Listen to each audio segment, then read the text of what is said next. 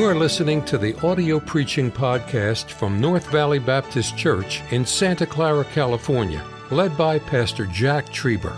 Though located in the heart of the Silicon Valley, you will hear fervent, old fashioned revival preaching from the pulpit of North Valley Baptist Church.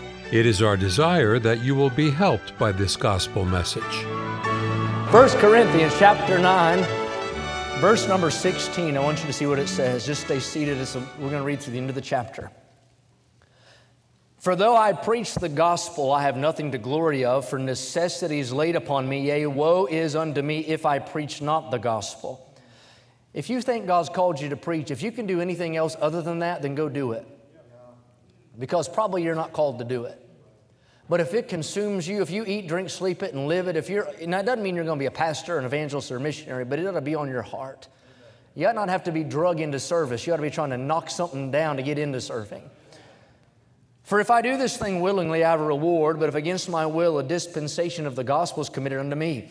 What is my reward then? Verily, that when I preach the gospel, I may make the gospel of Christ without charge, that I abuse not my power in the gospel. For though I be free from all men, yet have I made myself servant unto all, that I might gain the more.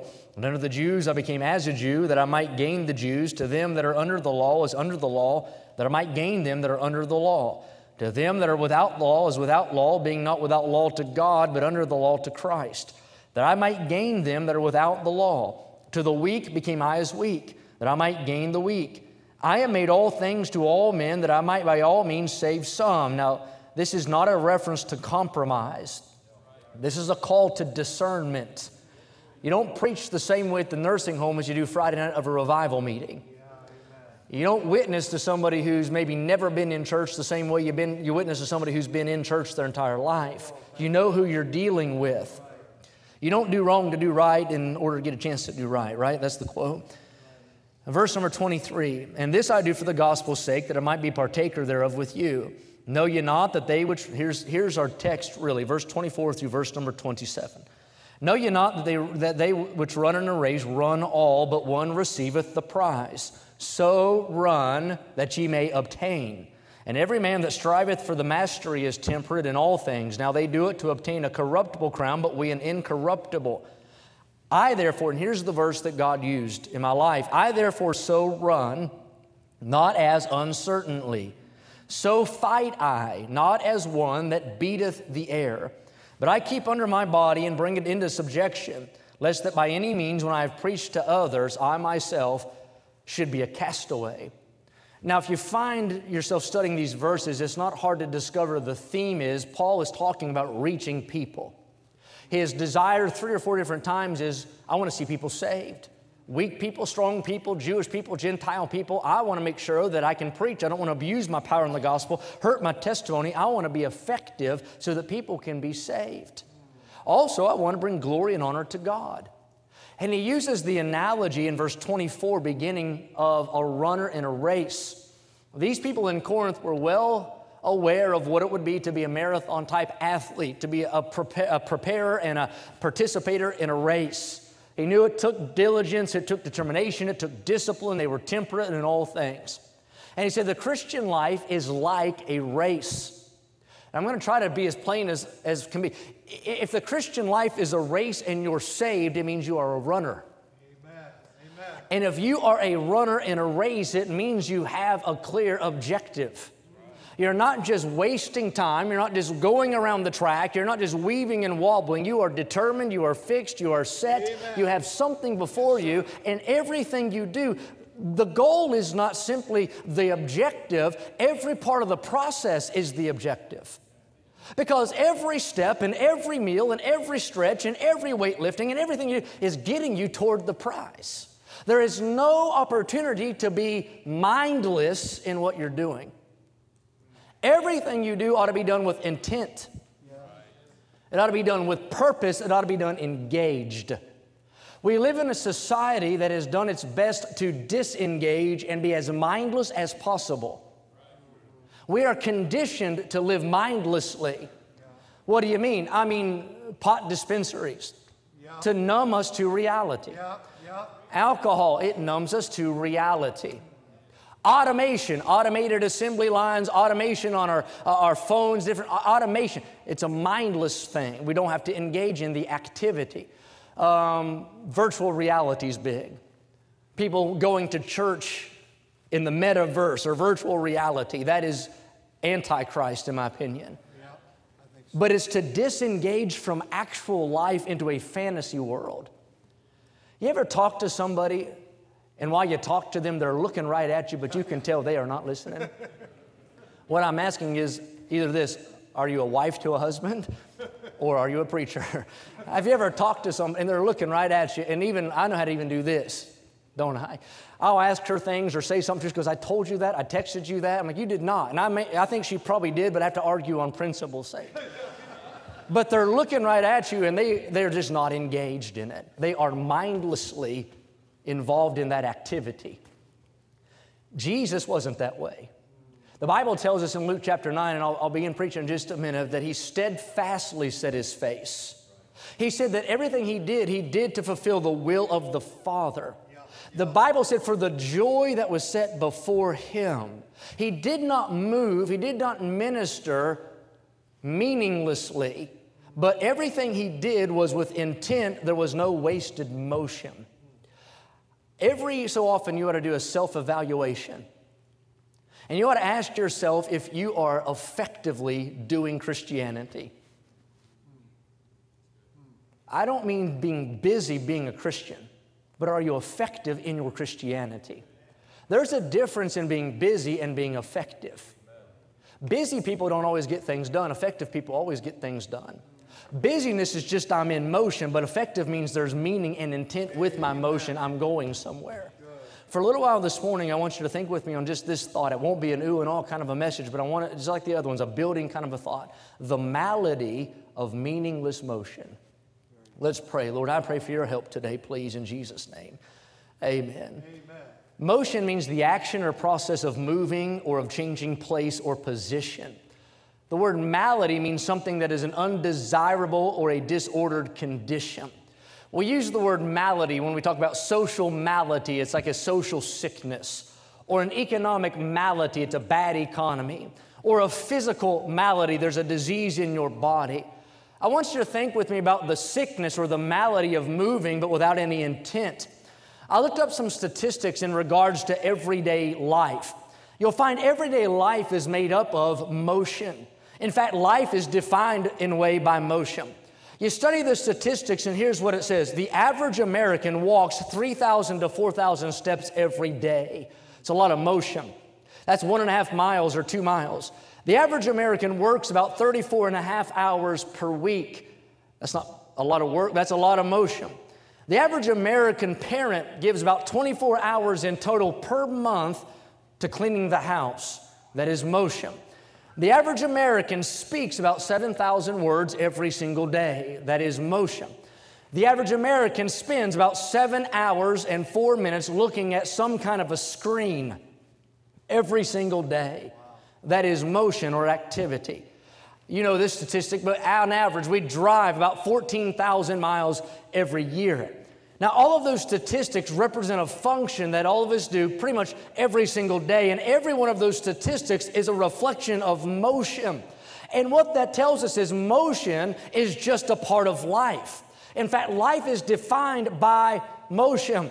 One thing that characterizes life from that which is inorganic or inanimate is motion, whether it's reproduction or it's digestion or metabolism or adaptation. But life is made up of motion and it is marked by constant motion. There's constant physical motion, there's constant uh, emotional motion, there's constant mental motion. And in life, we are always moving. Sometimes we move with intent. We do what we do and we do it with a clear objective and we do do it engaged and we do it with the destination. We move with intent. But I found often we move, and because we're so familiar with the activity that we're involved in, we lose sight of what we're doing and why we're doing it, and we can accomplish whatever it is without giving very much attention to it whatsoever. The intent or the, the uh, purpose is lost in the fog of familiarity. We're always moving. Familiarity makes things easier. We kind of lean toward familiarity. We like to travel a road that we've taken before. We like to do things that we've done before. We like to eat at a restaurant that we've eaten at before because there's safety and familiarity. But also, if we're not careful, that can cause us to lose our focus along the pathway and move or uh, forget totally the purpose for which we're involved in the activity that we're involved in in the first place. There's a danger in repetitiveness. If repetitiveness leads to familiarity, that makes you lose your focus. What I mean is, you get complacent, you get casual, and you get calloused to what you're involved in. It's like driving a car. Now, hopefully, most of the time when you drive a car, you're engaged in what you're doing. I've driven enough around here to know that is not the case.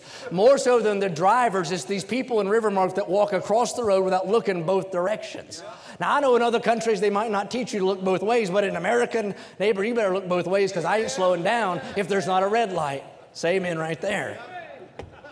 That's like two points, three points, or whatever.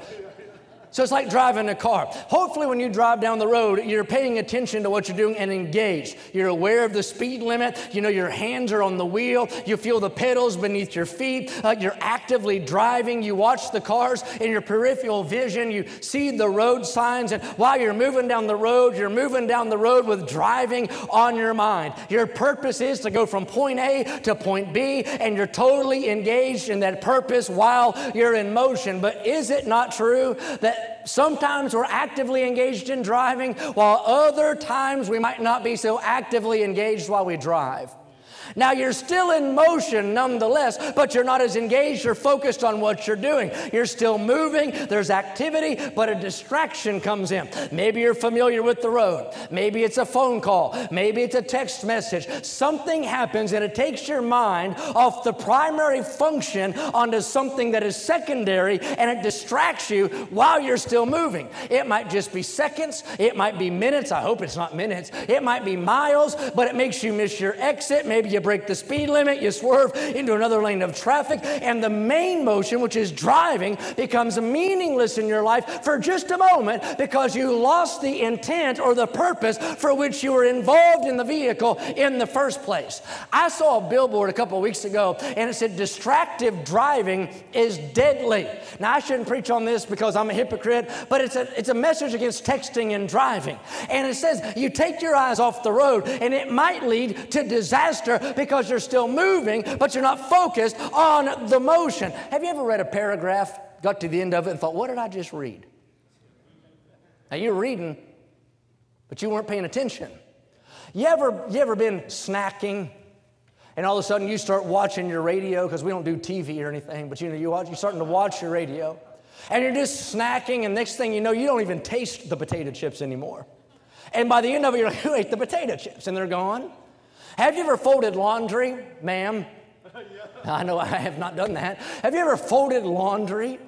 And happen to be engaged in a phone call or what, and next thing you know, you're standing there for 20 minutes with a tube sock in your hand. What in the world just happened? Here's what happened. We lost our focus. Now it's proven. If we focus, we'll be more efficient. If we're more efficient, we'll produce. And if we produce, we get uh, closer to our goal. Meaningless motion is a deficient at best, but it can be disastrous at its worst. And now let me apply it. Just like everyday life is made up of constant motion, the Christian life is a life of constant motion as well. But it must be more than motion without meaning. It must be motion that is focused and purposed and intent. We did not get saved to stagnate. We did not get saved to be a spiritual statue. We are not some religious robot. We have physical life, but more than that, we have spiritual life, which is abundant life. And just as life in this world is marked by motion, Christianity is about motion as well, but it can become meaningless when you forget your purpose. Christianity is more than creed or dogma, it's more than letter. It is new life in Jesus Christ. And there's more to being a Christian than just being a Christian. What I mean, it's more than just being saved and wearing that title on your testimony, it's about Christ.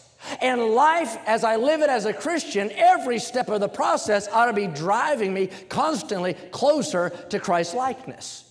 The Apostle Paul said it. I'll give you some Bible verses. Philippians 3, verse 13 and 14. Brethren, I count not myself to have apprehended, but this one thing I do, forgetting, that's motion, those things which are behind, reaching forth unto those things which are before, that's motion. I press toward the mark, that is motion, for the prize of the high calling of God in Christ Jesus. That's his declaration of focused intent on an objective. He's saying, everything I do, not just the end game, but the whole game, the track, the lap, the field, all of it is driving me toward the Lord Jesus Christ. In Hebrews 12, it's taught in verse 1 and 2 Wherefore, seeing we also are compassed about with so great a cloud of witness, let us lay aside, that is motion, every weight and the sin, that is motion, which does so easily beset us, and let us run, that's motion, with patience, the race that is set before us. But here's the key looking unto Jesus, the author and finisher of our faith.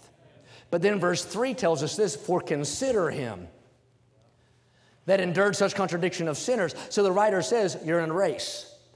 And you're running this race to a, speci- a specified destination, the Lord Jesus Christ. But if you're to run this race and keep the intent and the meaning, and when I apply this, we'll all say, oh, woe is me, and get on the altar.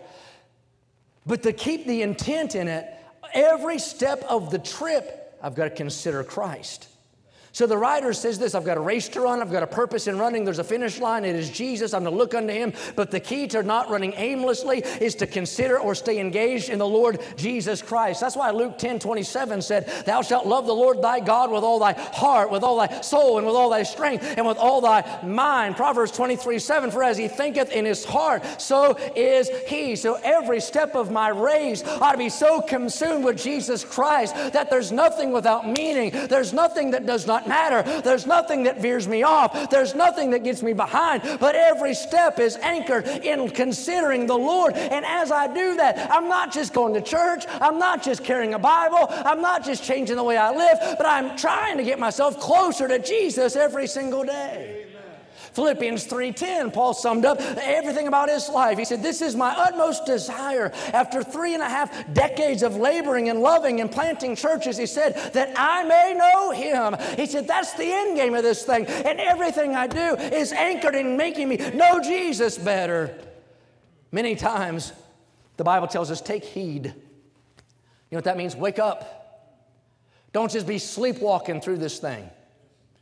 Don't just be casually going about your Christian life. Don't just be floating with the current. Don't just show up and mindlessly be doing the things of the ministry, but in all thy ways acknowledge Him and let Him direct your paths. Christianity ought to be so wrapped up in Christ and in the Lord that everything we do helps us grow in our intimacy with Him. Every lap closer to Jesus, every step closer to Jesus, every mile closer to Jesus, every minute closer to Jesus. If I claim to be saved, then I'm a runner. And if I'm a runner in the race, race. I have an objective. And if I'm going to win the race, then I need to be focused on what I'm doing.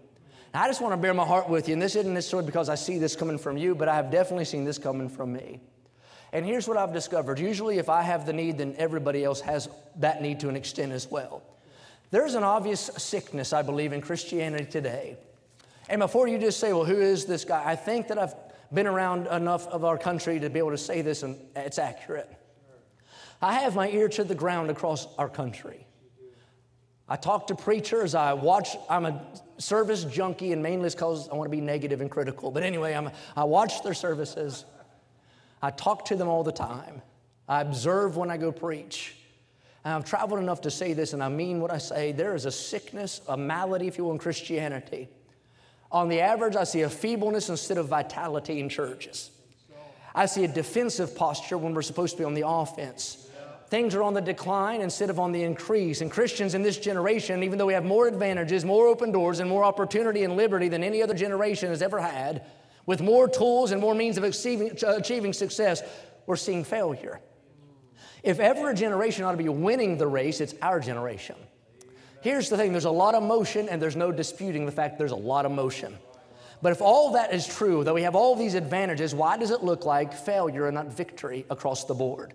Now, here's the first response well, it's the last days. That's a good excuse.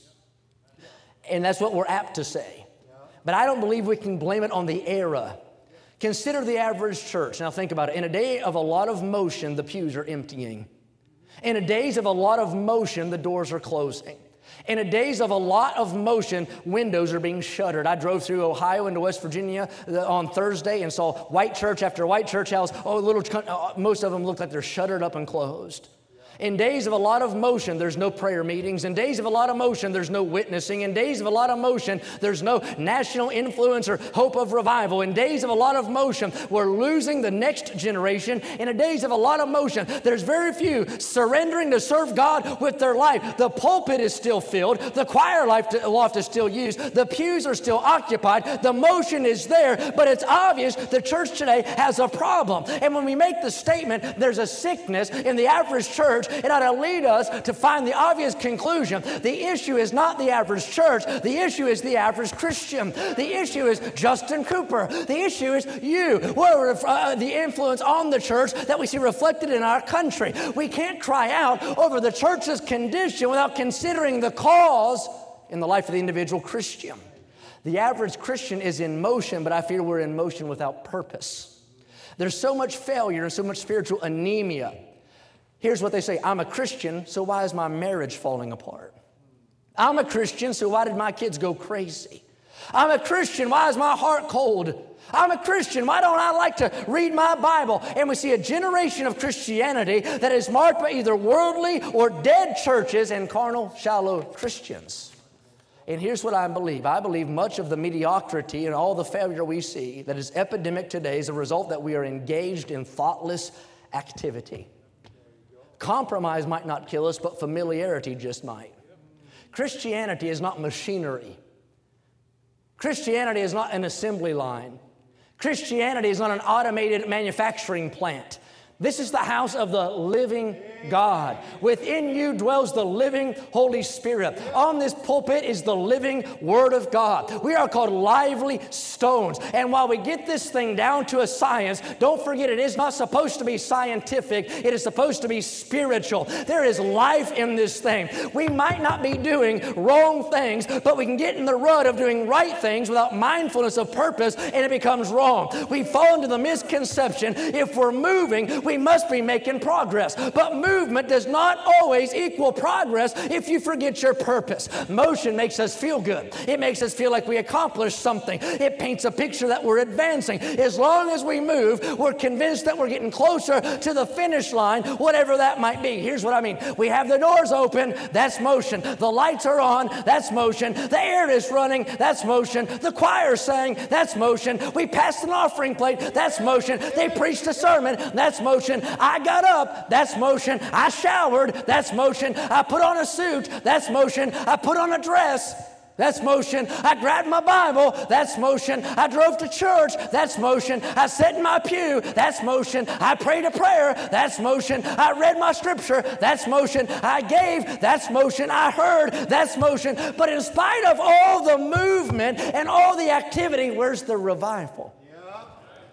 For some reason, spiritual growth does not take place. Life is not changing, and our generation is not being reached. So, where's the victory? Why is it not coming? Where's the power? And where's the change?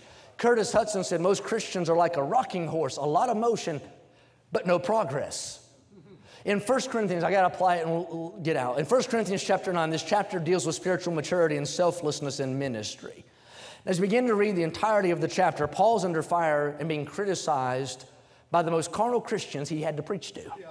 And by the way, if that's your MO, then that probably is your MO. if you are the chief critic, then you're probably the most carnal person in the crowd. From the starting gate of chapter 9, Paul has to get on the defense. In verse 1 through 2, he talks about his credentials. He said, I'm an apostle.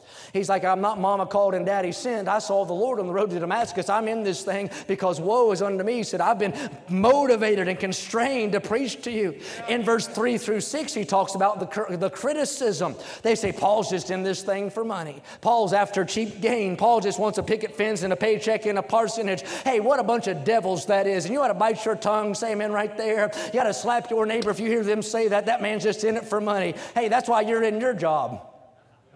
Isn't it funny how you don't mind to make money at your job? Now, that preacher's just in it for money.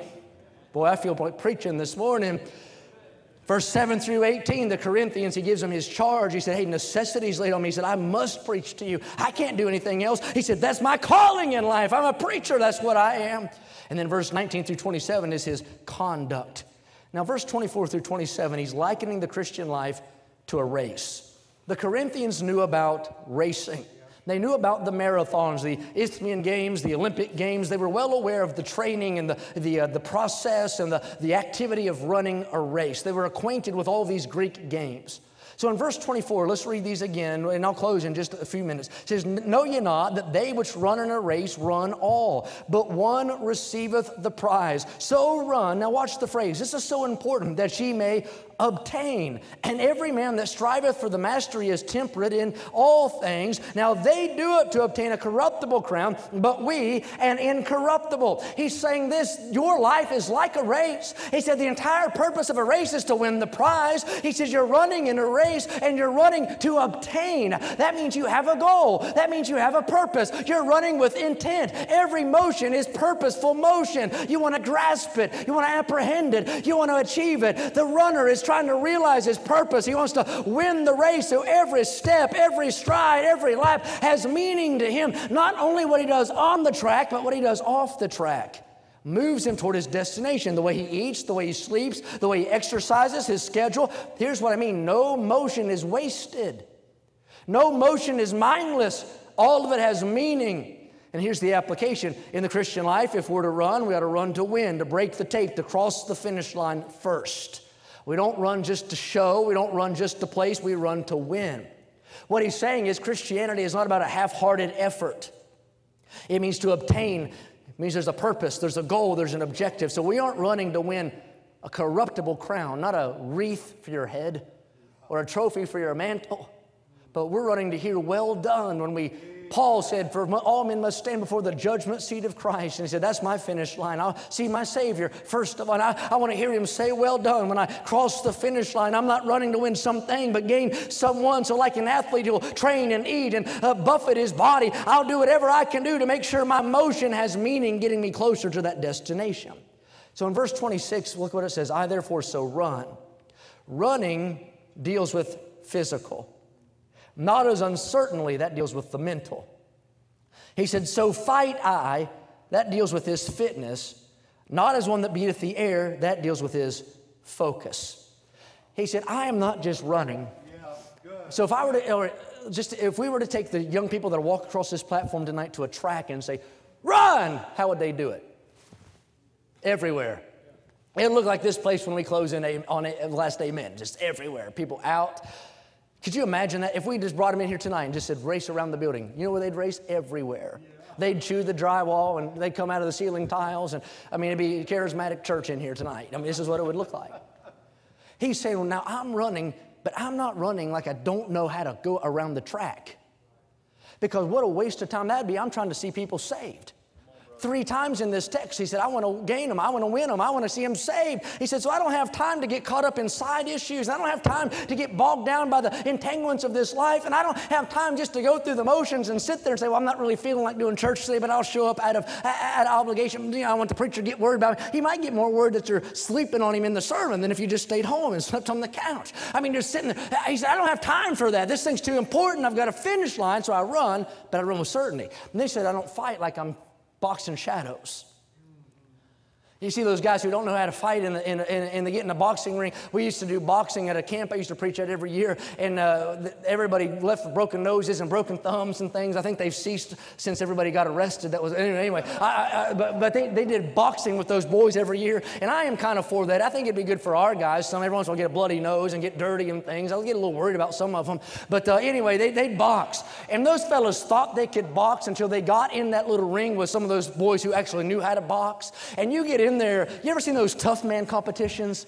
I don't know if they do that in California. In West Virginia, they do that, and they're not in shape. These are like Bubba and Bertha and those kind of people, and they're overweight, and they're, and they're the biggest brawler at the bar, but they're not a boxer. And they're haymaker throwers, is what they are, and they just do this. You ever seen anything like that? And about two, if you can just move and stay out of their way for about a minute, they're, going to kill themselves anyway. Cardiac arrest, dead. they flail, is what they do. They flail. Paul's saying this hey, listen, I don't fight like I'm just flailing. I'm looking to knock that fellow right in the nose. I'm, I'm gauging the distance. I know my reach. I know where my jab, my upper, I know where I'm going to hit him. I'm not just boxing at shadows. I'm looking to make contact when I swing. And he's applying that to the Christian life. And he's asking this you better be mindful of why you do what you do. Because if not, you're going to wear yourself out fighting shadows. And you're going to wear yourself running after nothing. So let me apply it. Now, this is it. So much of what we do in life has been automated. Hit the microwave and the meal cooks for you. You don't even have to think about it. Right? Set your alarm and then forget it. Phone will take care of it. Repeats every day, calendar event. Don't even think about it. It's automated. But the tragedy is, if we're not careful, we allow that thing to overlap into our spiritual life. And worship becomes automated. I already know what I could preach here today and get amens the yes, whole service. Do. Sure you do. Sure you do. You don't have to live on a farm long to know how to get milk from the cow. You don't have to preach very long to know how to get amens out of Baptists. Right. Exactly. I could preach uh, 45 minutes and not give you any Bible, but I could get a bunch of amens if I wanted to right now. I guarantee it. And I'm not talking down to you. That happened anywhere. And I'd do it. If I was in the pew, I'd say amen to what I'm talking about. And we're mindlessly saying amen. Don't even know what we're doing. I know what songs we can sing here and it get on. Yes, right, right. It's under the blood. Oh, I better say amen right there. And that's a good song and a good truth. Yep. But I think if we just see five or six other people get happy about it, then we just get happy about it. We don't even know what we're doing. Hello? Mindlessly worshiping, mindlessly working for God. Still serving, but there's no mindfulness in it. We just show up on time, leave on time, we do the work, we get it done, but there's no considering Christ in the process. And that's when you get frustrated in your purpose because you've forgotten the process is as much purpose as the finish line is. And Christ is not just my goal, Christ is every step on the journey. I can pray. Here's the problem we can do good without it doing any good. We can amen and pray and witness and attend and work and separate and join and give and whatever you want to do. But if you are not considering Christ, you're going to leave feeling like you didn't do much of anything.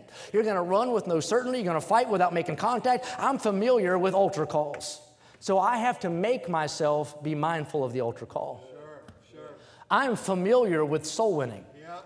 So I have to make sure I keep the intent in my going soul winning. I'm familiar with the offering. So I know exactly when to go to the bathroom during the service. I'm kidding. So I have to make sure I keep the intent when the offering plate is passed. I am familiar with dress standards. So I have to make sure I keep the intent in why I do what I do or don't do what I do. I'm familiar with this church. I don't know it as well as some people, but I know it well enough. I know the color of the carpet and the walls. I know the smell of the auditorium when you come in here during the week. I know the beeping out in the lobby that's so annoying when you're in here trying to, trying to get along with God and it's beep, beep. I know that. I know that the, the one lock over there eats my key every time and have to walk around the building to the other one to get through. I mean, I know all these little things about the building. So I have to be careful because I get so familiar with what it sounds like and what it looks like, what it smells like, that I just show up, leave. It does just as much good for me to stay at the house because the entire time I was in the place, I was not engaged in what I was doing. And here's my message we cannot afford, I mean, it is all over the country. We are more, we, we, we are more formal, Catholic sometimes in what we do than we want to admit. Because we are going through motion without heart and without intent and purpose. I wonder when, when's the last time you were fully engaged, not just swinging, not just running, but considering Christ? Thank you for listening to the audio preaching podcast from North Valley Baptist Church in Santa Clara, California, led by Pastor Jack Trieber. For more information about our ministry or to find out how to get in contact with us, visit our website at nvbc.org. May God bless you as you serve Him this week.